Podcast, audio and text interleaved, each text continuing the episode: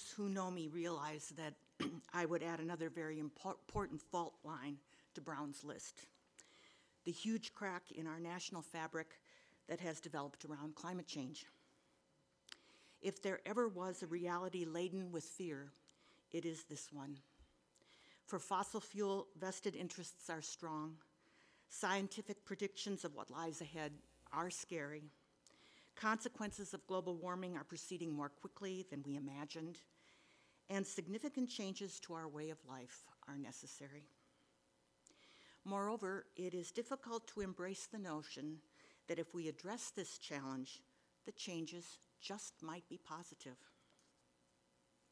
My active involvement with climate change began in this very room in 2012 at a meeting of one of our partners in Conscious.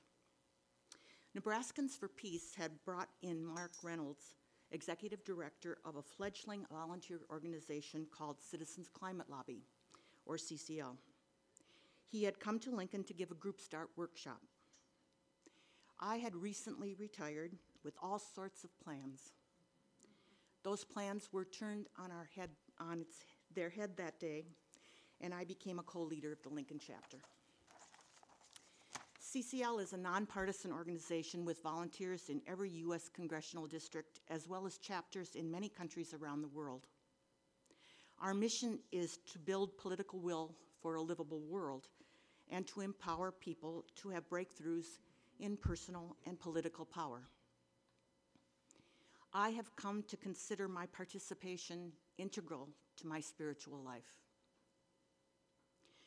Brene Brown offers this definition Spirituality is recognizing and celebrating that we are all inextricably connected to each other by a power greater than all of us, and that our connection to that power and to one another is grounded in love and compassion. A wide open, hard scrabble effort to stay connected to what binds us as human beings while navigating an increasingly divisive and cynical world. This definition holds much that resonates with me. I would add that that effort to stay in positive relationship must also explicitly extend to the interconnected web of all existence. I find meaningful echoes of our Unitarian Universalist principles in the core values of CCL. For example, there is this statement We believe people are good and the democracy works. We use our voices to be heard. This simple act transforms us from spectators to engaged citizens, and it reveals the true nature of democracy to us. We stand for a solution, not against other solutions, and we don't expect perfection from ourselves or from others. I am learning it takes resolve and intention to believe that democracy works, to stand for rather than against, and to accept and even celebrate imperfection, mine as well as others. CCL bets the bank on relationship. The organization works to develop positive, ongoing relationships around the issue of climate change with our members of Congress, with community leaders, with our family and friends, the general public, and among our members, some of whom belong to this church here locally and around the nation.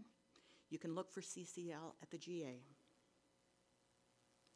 We say we have only one rule that of approaching each conversation in the most generous way possible, with respect, gratitude, and appreciation, even when that seems extraordinarily difficult.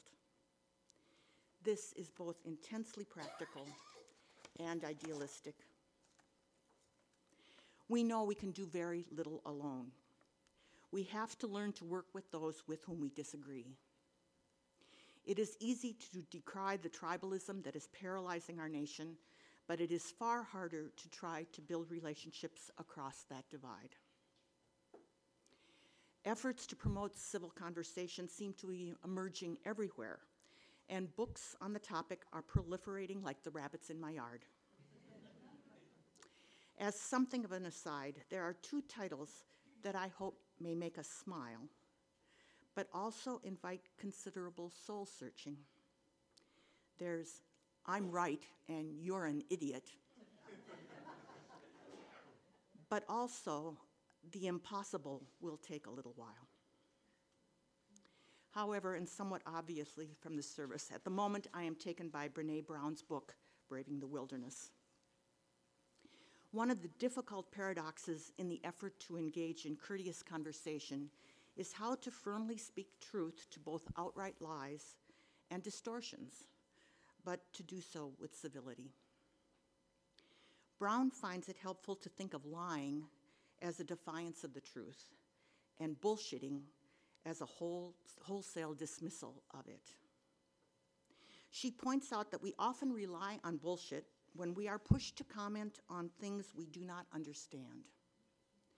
When we are called on to have an opinion about things that are far out of our areas of expertise or interest, we tend to fall back on the perspective of our tribe.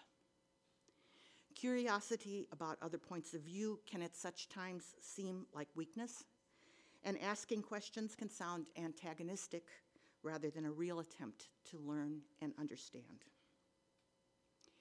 Brown also worries about the dangers of falling back on the either you're for us or against us tack. Are those really the only two options? Almost never. There are practically always other alternatives. To quote Brown, we normally don't set up false dilemmas because we're intentionally bullshitting. We often rely on this device when we're working from a place of fear, acute emotion, and lack of knowledge.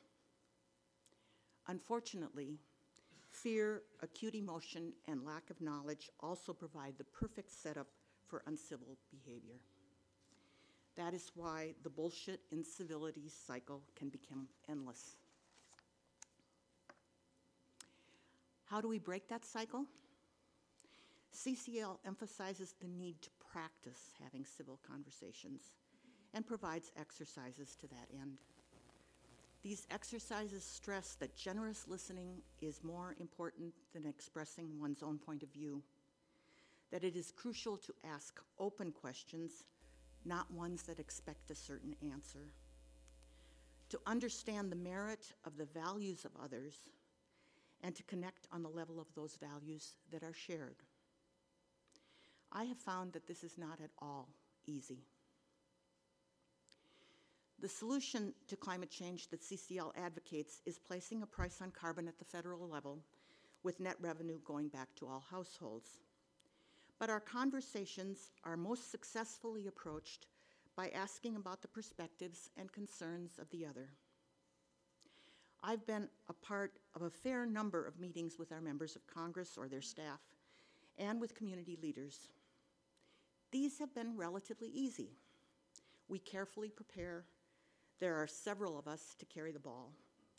And in a way, those with whom we speak are required to treat us civilly. And over time, seem uh, more open to the information we bring. However, on a personal level, I haven't been so successful. I am painfully aware that I'm living in a very small bubble out of a restricted narrative of how I see the world. Studies show that most people in this country do not talk about climate change, so I've been consciously trying to bring it up. I was chagrined when visiting with a woman at an OLLI class that I could come up with absolutely no response when she shared that if the climate is changing, it is not due to human action, and God will take care of it. I sat there speechless. I really need more practice. As we move from this month's theme of emergence to next month's creativity, I pose a question for us. How can we help each other be creative in our attempts to intentionally engage in civil conversation with those who think differently from us, including within this congregation.